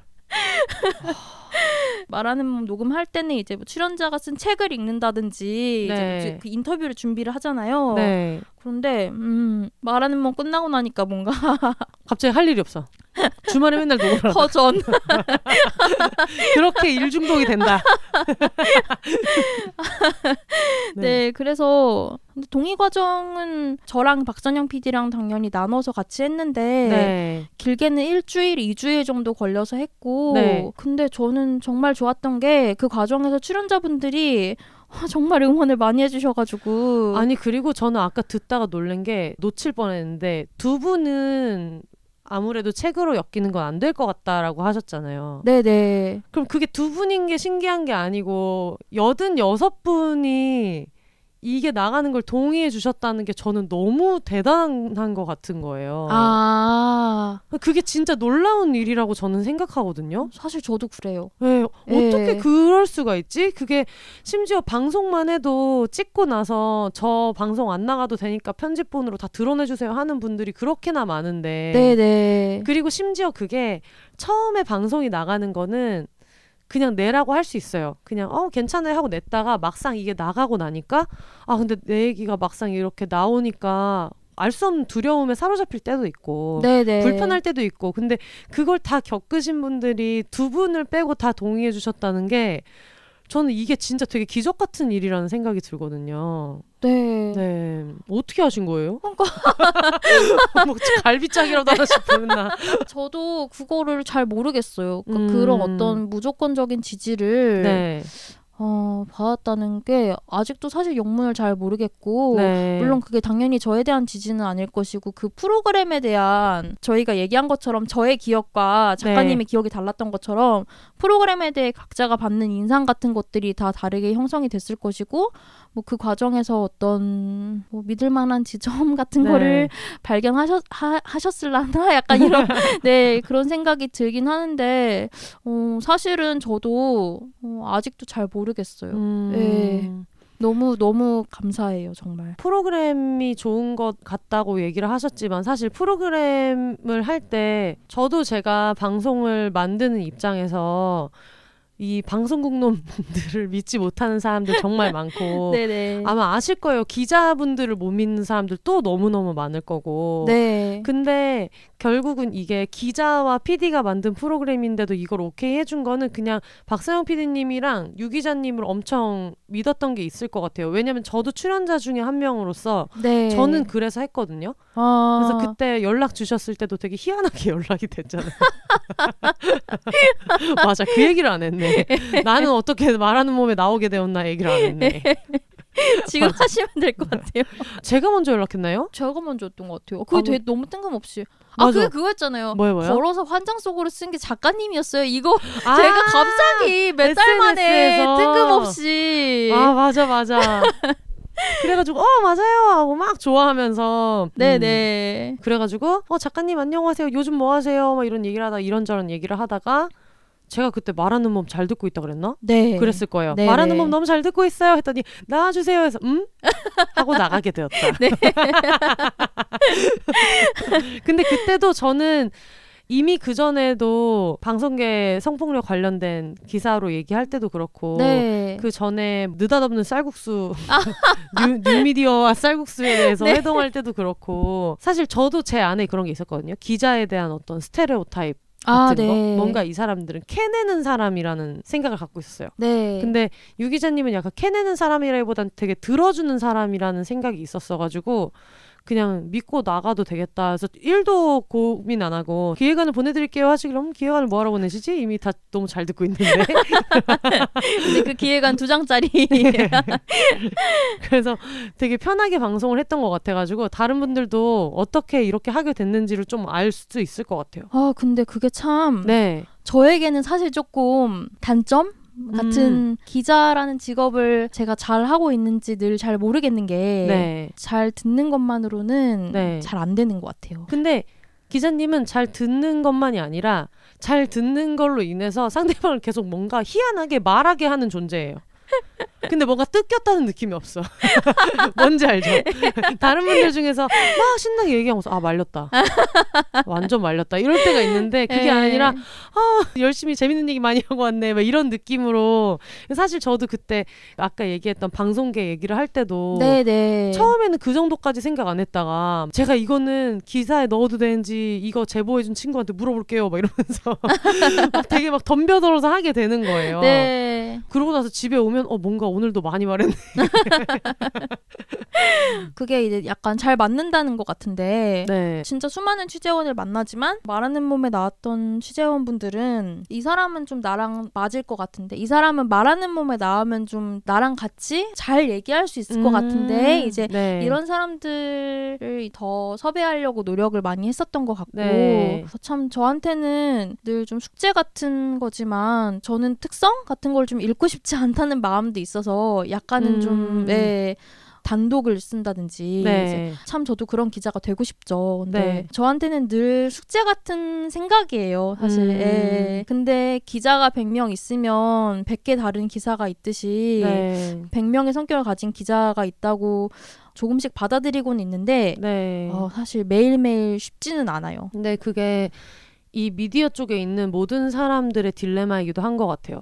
저도 음. 얼마 전에 이제 작가 친구가 그런 얘기를 하더라고요. 방송이 나가고 나서 어떤 이 사람이 했던 발언 같은 게 되게 화제가 돼서 뭐 어떤 프로그램 최초 고백 막 이런 식으로 된 게 되게 화제가 됐는데 네. 자기는 그 장면을 날려버리고 싶었 던 거지. 왠지 이게 나가면은 아, 이 사람이 나중에 후폭풍이 있을 것 같은데, 그러니까 이 사람은 우리를 믿고 말해줬고, 물론 촬영에 동의를 했고, 방송에 나가도 된다고 생각했으니까 이 이야기를 한 거지만, 자기는 어쨌든 이게 나갔을 때 파급력 같은 게 생각이 들 때, 나는 이걸 잘라야 될 것 같은데, 라는 생각이 들 때, 아, 내가 좋은 사람이면서 좋은 직업인이기는 어려울 수도 있겠다. 막 이런 딜레마에 빠지기도 하고. 네. 저도 그런 생각을 정말 많이 했었거든요. 지금도 하고 있고. 아, 네. 그한 번은 제가 네. 장례식장 취재를 갔었어요. 네. 아직도 기억이 나는데 제가 아무것도 취재 못 하고 왔어요. 정말 네. 아,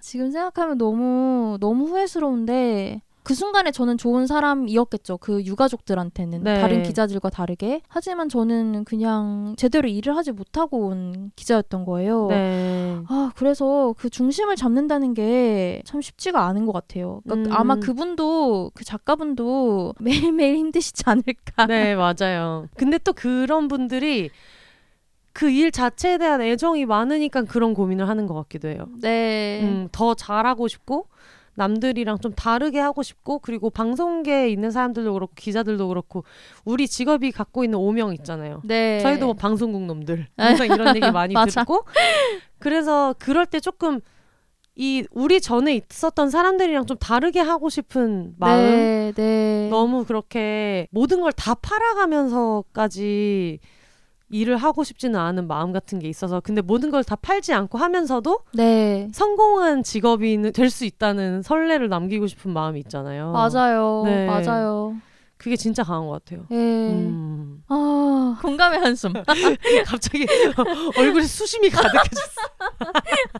아 맞다. 저 근데 제가 5년 차인가 6년 차 때 네. 출연자한테 너무 부당하게 너무 좀 가혹하게 인터뷰를 하고 가혹한 상황으로 몰아넣는 것 같다는 생각이 들어가지고 네. 그거를 되게 진지하게 선배랑도 상담하고 나 이거 그만두고 싶다. 나 저런 사람들이랑 똑같이 묶이는 게 싫다. 막 이런 얘기도 막 해가면서 아, 그게 진짜 딜레마일 때가 있었어요. 출연자가 네. 되게 상처를 받았는데 그것 때문에 막 속상해서 얘기를 했더니 선배가 그러는 거예요 네가 좋은 작가라는 증거고 네가 이렇게까지 고민을 하는 거는 근데 중요한 건 너무 열정적이면 항상 네가 질 거야.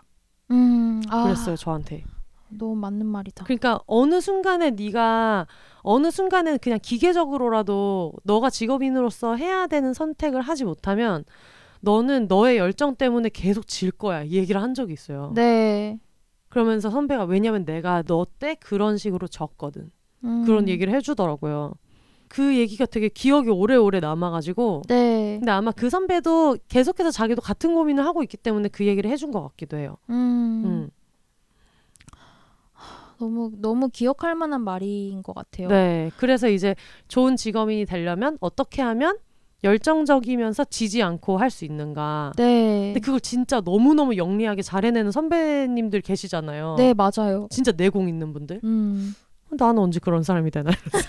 갑자기. 그게 좀 저는 최근에 제가 이 직무가 좀 바뀌면서 네. 조금 성공한 부분이기도 한데 취재하지 않고 최근에 편집 기자로 일하고 네. 있거든요. 편집 기자는 보통 뭐 시간이 딱 정해져 있고 그 시간 지나면은 대체로는 이제 일에 대해서 생각을 하지 않는데 사실은 취재에서도 그렇게 했어야 되지 않나라는 생각이 들어요. 취재에서는 보통 업무 시간이 끝나면 아 내일은 뭐 쓰지? 약간 이런 식으로 자꾸 음.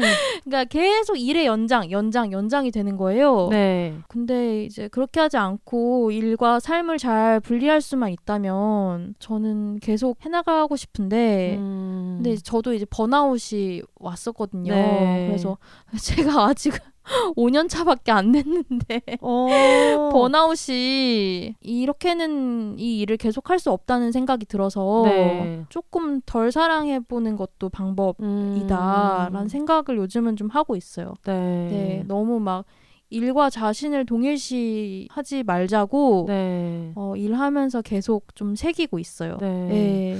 그래서 저도 기억에 남는 게 저희가 일 처음 시작했을 때 첫 팀에 있는 선배님을 제가 엄청 존경하는데 심지어 연차는 저보다 훨씬 선배님인데 저랑 동갑이에요. 근데 저는 지금도 친구처럼 말할 수가 없는 게 너무 저한테는 큰 분이어가지고 음, 네. 많은 거를 가르쳐 주셨고 근데 그분이 어 처음에 저랑 만난 지 얼마 안 됐을 때 말씀해 주셨던 게 네가 이 일을 하다 보면은 진짜 많이 바쁠 텐데 제가 이 얘기를 전에 했었는지 모르겠는데 되게 많이 바쁠 텐데 좋은 일에서는 네가 안 가더라도 예를 들면 뭐 그 친구들 결혼식이나 음. 좋은 일은 네가 일 때문에 안 가도 그래도 뭐라고 안 하지만 네가 아끼는 사람들의 슬픈 일에는 팽개치고 가야 된다. 아. 누가 뭐 부모님이 돌아가셨다거나 막 그런 얘기를 해주면서 제가 이제 시작하는 친구인 걸 알았기 때문에 그 얘기를 해줬는데 알고 보니까 그 선배님이 아버지 임종을 못 지키셨더라고요.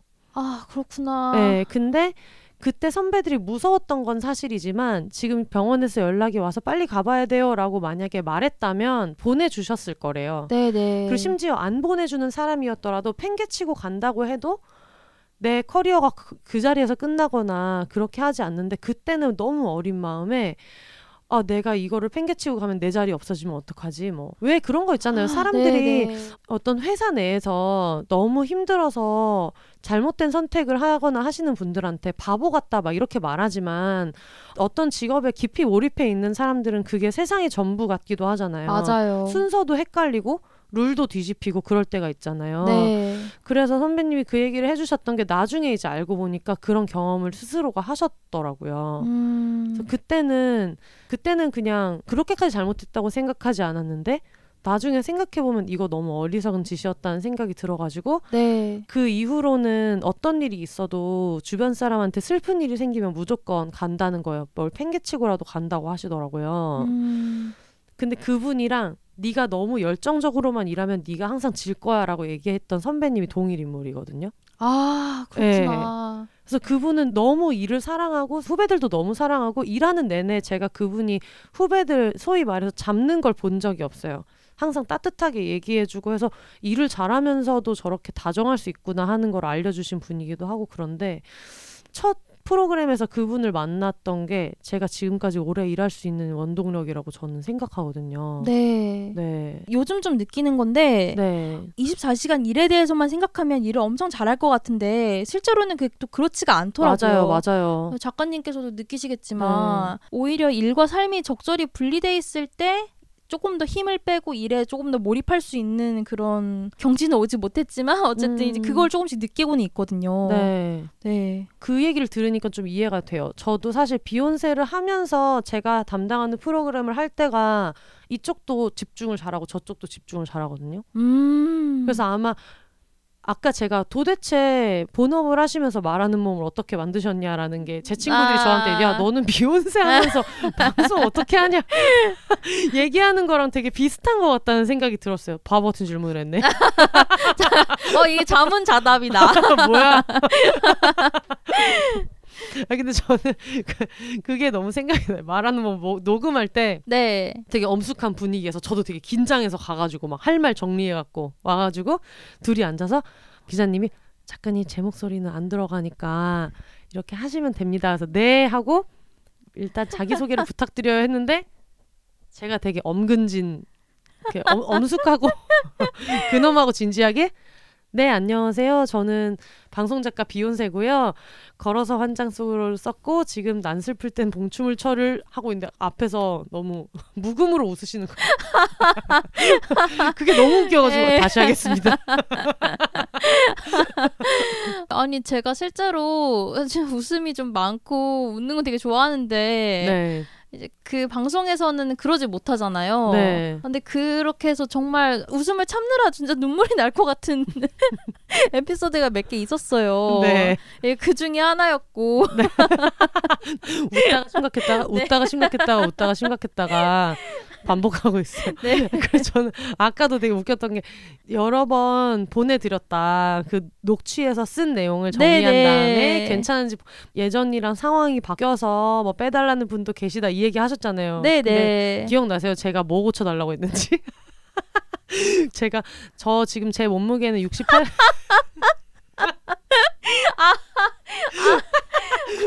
남들은 막 뭐 제가 지금 철학이 바뀌어서 뭐 생각이 바뀌어서 아니면 제 무슨 거취가 바뀌어서 이런 건데 이제 저는 어, 제 몸무게 68kg라고 말하는 거를 부끄러워하던 순간이 있었는데요.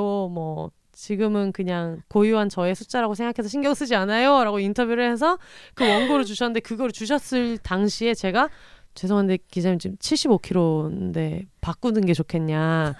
이 업데이트 해야 되는 거 아니냐. 맞아. 그 나는 그게 쓰- 매일 쓰면서 막 너무 웃긴 거예요. 뭐 이거 네. 아 카카오톡으로 얘기했구나. 네, 네. 그걸 이제 톡으로 보내드리면서 보통 뭐 이거보단 멋있는 피드백들을 주고받겠지. 그래서 68kg 나가 있지만 여러분 제, 제가 항상 팟캐스트에서도 말씀드리듯이 저는 현재 77kg 중에 내가 제일 차밍한 77kg. 하지만 무릎이 아파오기 시작해서 다이어트를 시작했다. 네. 네, 그렇습니다. 아 근데 그때 또 제가 되게 대답을 네. 좀 진지하게 들었던 것 같은데. 아니 근데 진지하게 질문했어요 저는. 아 진짜로. 뭐 바뀐 사항이나 있으면 알려주세요. 바뀐 사항이 있긴 있는데. 네. 근데 또 팟캐스트를 기초로 한 거니까 그대로 나가야 되는 게 맞는 건 어떻게 해야 되지? 그래서 네. 일단 그 고백하듯이 고해성사 하듯이 주, 님 고백할 게 네. 있습니다. 업데이트 해야 되지 네. 않나요? 이렇게 네, 아, 됐습니다. 그래서 네. 네. 뭐 녹음 당시로 하는 게 좋을 것 같아요. 뭐 이런 식으로 네, 대답했었던 맞아, 것 맞아. 같아요. 예. 맞아요, 맞아요. 어, 저는 그것도 궁금해요. 앞으로 써보고 싶은 기사나 네, 아니면 네. 해보고 싶은 이런 말하는 몸 같은 이런 기획이 혹시 있는지 청취자분들 중에서 취재원이 돼주실 수 있는 분이 또 있을지도 모르잖아요. 우리는 또 항상 이렇게 소문내야지. 네. 네. 지금 쓰고 있는 게 있는데 네. 그 강제추행 르포 기사를 기사가 될지 그게 책의 형태가 될지는 음, 모르겠어요. 네. 예, 근데 르포를 써보고 싶다는 생각이 있어가지고 네. 좀 준비하고 있는 게 있는데 피해자분들을 만나는 거기 때문에 네. 나와주세요라고 얘기하기에는 조금 그렇고 음, 말하는 몸을 들으시거나 아니면은 제 기사를 보시고 네. 뭔가 저랑 이렇게 얘기를 하고 싶으시면은 네. 언제든지 메일이라든지 SNS가 열려 있으니까 네. 그쪽으로 연락 주셨으면 좋겠다. 뭐 이 정도로 음, 얘기할 수 있을 것 같아요. 제 아이디가 있거든요. 네. alre already blues라는 네. 아이디인데 already blues A L R E A D Y B L U E S. 네 맞습니다. 야 골뱅이 gmail.com으로 하시면 기자님의 이메일 주소고요. 그리고 같은 스펠링으로 어, 트위터 아이디도 똑같죠. 네 이메일, 트위터, 인스타그램, 페이스북 그리고 오마이뉴스 계정 다 음. 동일한 아이디예요. 그러면 개인의 삶에서는 이제 어쨌든 우리가 아직 2021년 네. 설 전이니까 뭐 목표나 뭐 이루고 싶은 거나 아니면 개인적인 소소한 뭐 이런 습관 갖고 싶다거나 정하신 거나 생각 중이신 거 있어요? 제가 성공할 때도 있고 실패할 때도 있는데 네. 아침 운동을 하고 있어요. 어, 뭐 하세요? 어, 그냥 이 홈트 음. 홈트 하는데요. 일어나서 어쨌든 출근 전까지 뭔가 몸을 움직인다. 음, 제일 어려운 거. 심지어 홈트라니. 필라테스 선생님한테 내 몸을 던지고 오는 것도 아니고 홈트라니 독하다. 맞아. 그래서 되도록이면 아침 운동을 빼놓지 않았으면 음. 좋겠고 말하는 몸이 조금 더 많이 읽혔으면 좋겠고 야 일주일 만에 중세를 찍으신 이지영 기자님께서 네. 말씀하십시다.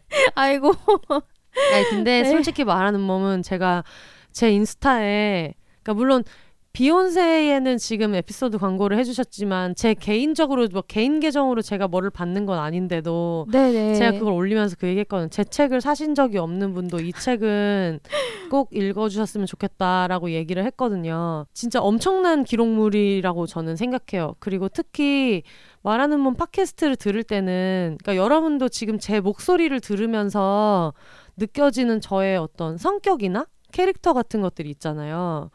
근데 목소리조차도 어떤 캐릭터를 갖게 되는데 이게 또 글로 읽히니까 음. 진짜 퓨어하게 그 메시지에 되게 집중되는 게 있더라고요. 또 이게 목소리가 아니라 텍스트로만 남아있다 보니까 이게 되게 나처럼 들리는 부분이 있었어요. 내 얘기처럼 읽히는 부분들이 아, 있었어요. 네네네 그것도 신기했고 저는 또 하나 신기했던 게 앞부분에 기자님이랑 PD님이 나의 이야기를 하고 그래서 이 사람을 만나서 이런 이야기를 했다 하고 당사자의 얘기가 나오는 형식인데 이게 폰트랑 색깔이 다른데도 같은 사람이 말한 것처럼 이어서 읽히는 어. 되게 특이한 경험을 했거든요. 네. 그래서 어떻게든 우리는 어쨌든 이 몸을 가지고 고민하면서 살아가는 입장에서 여성이라는 이유로 갖는 여러 가지 생각이나 고민들이 있기 때문에 다 같이 연결되는 경험을 하실 수 있을 것 같아요. 읽어보시면. 너무 감사합니다. 아, 그리고 말하는 몸이 지금 1권, 2권 이렇게 돼 있잖아요. 그러니까 물론 1권에 나와 있는 분들이랑 2권에 나와 있는 분들은 다 단편 단편 다른 분들이기 때문에 막 목차를 보고 고르시는 분도 있을 거고 두 권 다 읽으시는 분도 계실 텐데 말하는 몸 1권을 지금 그 문학동네에서 비욘세 청취자 다섯 분이었나요? 네. 네, 비욘세 청취자 다섯 분한테 선물을 주신다고 해요. 비욘세랑 말하는 몸 두 가지가 들어가게 SNS에서 같이 이야기를 해주시면 제가 보고 다섯 분한테 추첨해서 보내드리도록 하겠습니다. 이게 지금 방송이 나가는 게 1월 29일 오늘부터 2주 동안 보내주시면 될 것 같아요. 2월 12일까지 비욘세랑 말하는 몸 같이 언급해서 뭐 청취 소감이어도 좋고 아니면 기대평이어도 좋고 남겨주시면 저희가 그 중에 다섯 분을 선정해서 말하는 몸 1편 유기자님이 네. 담당하신 1편 네. 다섯 건을 보내드리도록 하겠습니다. 인스타그램으로 쓰실 때는 해시태그 비욘세는 넣으셔야지 제가 검색할 수 있으니까요. 그렇게 해서 해주시면 될 것 같아요. 많이 참여해 주세요. 네, 많이 참여해주세요. 네. 기자님 오늘 비욘세 처음 나오셨는데 네. 나와 보신 소감 어떠신지 들어보고 싶어요. 저는 갑자기 작아졌어. 어떻게? 아이 갑자기 이제 둘이서만 얘기하다가 네. 청취자분들이 어떻게 생각하실지를 생각하게 되니까 약간 정말 작아지네요. 그 이게 바로 이게 바로 제가 말하는 몸 나갔을 때 마지막으로 하실 말씀 있나요? 울컥 울고 아 맞아 이거 듣는 사람 많지 사람들이 나를 어떻게 생각할까 너무 재밌었고 어 제가 사실 그 비혼세 보통 녹음 시간이 네 막 두 시간 이렇더라고요. 지금 1시간 50분이에요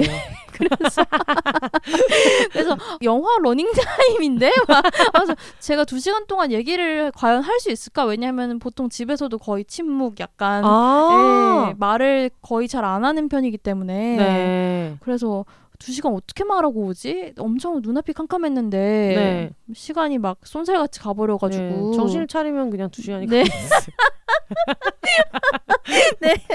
그래서 웃기만 하다 가는 것 같은데 이게 잘 됐는지 모르겠어요. 아, 잘 됐어요. 예. 그래서 여러분 마성에 오, 오기만 하면 두, 두 시간을 쓰게 된다는 네. 네. 팟캐스트를 듣고 계시고요. 다음에도 꼭 나와주세요. 네, 그럴게요. 네, 여러분 우리 귀한 광고주 문학동네에 너무 감사를 드립니다. 크게 될 분들이요. 역시 문학 빌리지 대단한 것 같아요. 너무 감사하고요. 어, 비욘세를 듣고 있는 다양한 몸들에게 그 말하는 몸 제작자 중 한 명으로서 한마디 해주신다면 뭐가 있을까요? 저는 더 많은 여성들이 몸에 대해서 조금 얘기를 해줬으면 좋겠어요. 네. 네. 왜냐면 지금까지 몸이라는 게 아까 얘기했듯이 노력의 결과, 어떤 성공 신화, 어, 로서만 몸을 얘기할 수 있는 거는 아니라고 믿거든요. 네. 저희 출연자분들도 이것을 믿고 나와주셨다고 저는 생각하고, 네. 저는 믿고 나갔어요. 네. 음. 너무 감사해요. 제가 그 출연자분들을 믿었기 때문에 저의 몸에 대해서 얘기할 수 있고 저의 몸에 대해서 얘기를 하는 책이 나올 수 있었던 것 같아요. 네. 네네. 더 많은 몸의 이야기를 듣고 싶다는 거? 그게 뭐 어떤 SNS라는 형태로든 아니면은 어, 저에게 보내는 어떤 DM이든 아니면 이제 굳이 저에게 보내지 않더라도 뭐 어떤 친구들 사이에서의 대화일 수도 있잖아요. 음, 그렇죠. 예. 아니면은 부모님과의 대화. 음. 어, 또 굉장히 중요한 부분인데 더 많은 다양한 몸의 이야기가 들려졌으면 좋겠어요. 왜냐면은 서로 고립됐다고 느끼지 않을 수 있도록. 네. 네, 네. 이게 제가 하고 싶었던 말인 것 같아요. 음. 책을 통해서. 아까 얘기하셨던 수많은 여성이 몸에 대한 어떤 공동의 이야기가 나오면 네, 몸의 형태나 평가를 개인의 책임으로만 몰아갔던 게 사회의 얘기가 될 수 있을 것 같다고 얘기한 게 되게 많이 와닿았거든요. 네, 네. 네, 그래서 여러분 몸에 대한 얘기도 저희가 항상 떠들자고 얘기하는 것처럼 몸에 대해서도 열심히 신나게 떠드시면 좋겠습니다. 네. 네, 저희 말하는 몸 책 이벤트 SNS 계정 다시 한번 확인해 주시면 좋겠고요. 오늘 함께 했던 말하는 몸 광고처럼 이런 광고나 청취후기 그리고 이런 이야기 다뤄줬으면 좋겠다 하는 것들 있으면 비욘세 공식 이메일로 보내주시면 되는데요. b h o n s e s 골뱅이 gmail.com으로 보내주시면 됩니다. 네, 그러면 유지영 기자님 너무 귀한 시간 내주셔서 진짜 너무 감사하고요. 이 아밤에 다음에 부를 때 꼭 나와주시면 감사하겠습니다. 네. 네, 알겠습니다. 올더 싱글레이디 싱글피플이 말하는 비욘의 세상 비욘세 저희는 다음 주에 다시 찾아오겠습니다. 여러분 혼자 사세요.